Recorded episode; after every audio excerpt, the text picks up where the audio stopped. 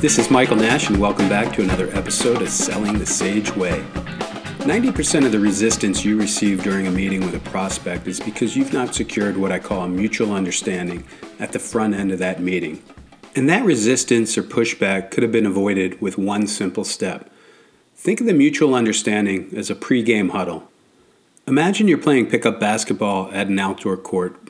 Before the game begins, one player from each side discusses and agrees to the rules.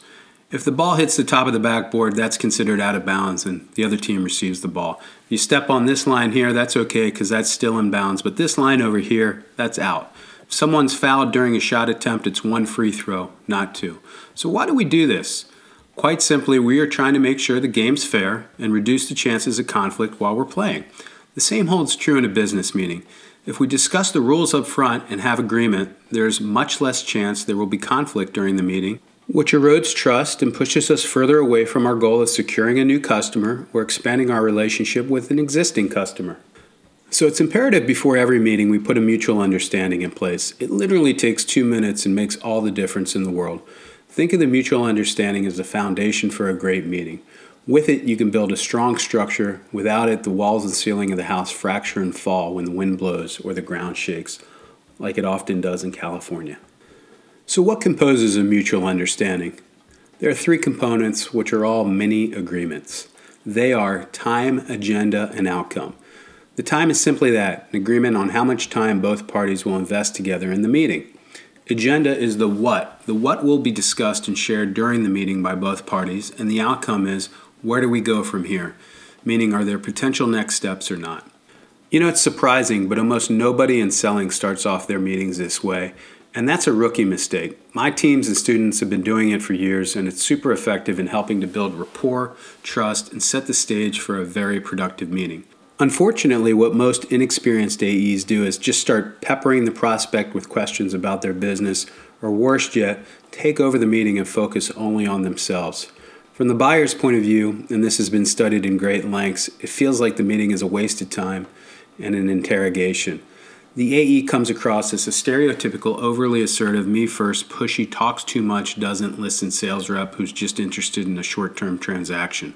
As a result, the prospect tends to keep their cards close to their chest, not share what's really happening and important in their world, and then the meeting ends with neither party receiving much value and both leaving frustrated. Have you ever been there?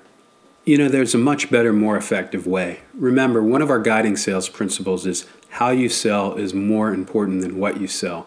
And when and how you have conversations and run meetings with prospects really matter. Let me try to provide an example of what a well executed mutual understanding step may sound like. First, let's set the stage. So, you're an AE with the Google Cloud Platform team, and your BDR generated a lead and secured a 30 minute call with the prospect. Very little discovery has been done, but the prospect did express a couple of needs in an area where you may have solutions that can help. So here we go. Hi, John. Michael here. I'm your AE from the Google Cloud Platform team. So nice to meet you. John says, Nice to meet you too. Michael says, Thanks for taking the time out of your busy schedule to meet today. I know the meeting was scheduled for 30 minutes. Does that still work for you? John says, Yes, but I have a hard stop at the bottom of the hour, so let's get going. Michael says, Perfect. So, John, I'm fortunate to represent a great set of Google Cloud products that thousands of customers and millions of end users benefit from every day. That being said, we're not a great fit for everyone, and I don't know yet if the Google Cloud Platform would be a strong fit for your needs, like it is for our other customers. But with your permission, I was hoping we could spend the first 10 minutes of the meeting with me asking you a few questions where you are today, where you want to be, what's working, what's not. That way I can assess whether I think we can potentially help you or not. If I believe we can help, I'll then share with you how the Google Cloud Platform solutions can address your needs, the potential investment required should you decide to go with us, and then you can decide if it's worth investing more of your time to take a deeper look. If I don't see a fit, I'll let you know that too and give you back 15 extra minutes in your day. Are you comfortable if we follow that process? John says yes. So that's what a strong mutual understanding sounds like. First, we came to an agreement on time, which was 30 minutes, but just as important, I showed that I valued John's time, which in turn moved us higher up his tree of trust. Second, we laid out an agenda for the meeting where he gave us permission to ask him questions. And this is essential in getting John to open up during the next phase of discovery called recognition. And third, we agreed on an outcome. Which by the end of the meeting, John was either going to decide to invest more time to take a deeper look at what we had to offer, or we both agreed that the Google Cloud platform was not a fit for this particular need John had at this time. By the way, that doesn't mean we'll never do business together, it just means we won't for this particular opportunity. Additionally, by being transparent with John that we're not a good fit for him at this time, he is much more likely to work with us in the future when other opportunities present themselves because we've earned his trust. Something I'm not sure you noticed because it was subtle, but we used a tactic called the walk away. The walk away utilizes the four most powerful words in all of professional selling I don't know yet. John, I don't know yet if the Google Cloud Platform is a strong fit for your needs like it is for our other customers, but with your permission, and so on and so forth. It's amazing how these four words, I don't know yet, when delivered with sincerity at the right time, just disarms buyers. The walls come down, they feel safe about opening up.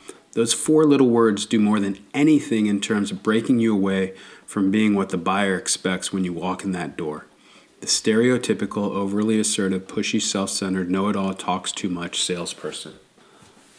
So, thanks for spending time with me today on the mutual understanding step in the selling the Sage Way process. I hope you found it useful and beneficial and valuable. And don't forget that time as a professional seller is the only commodity we own, so utilize it wisely.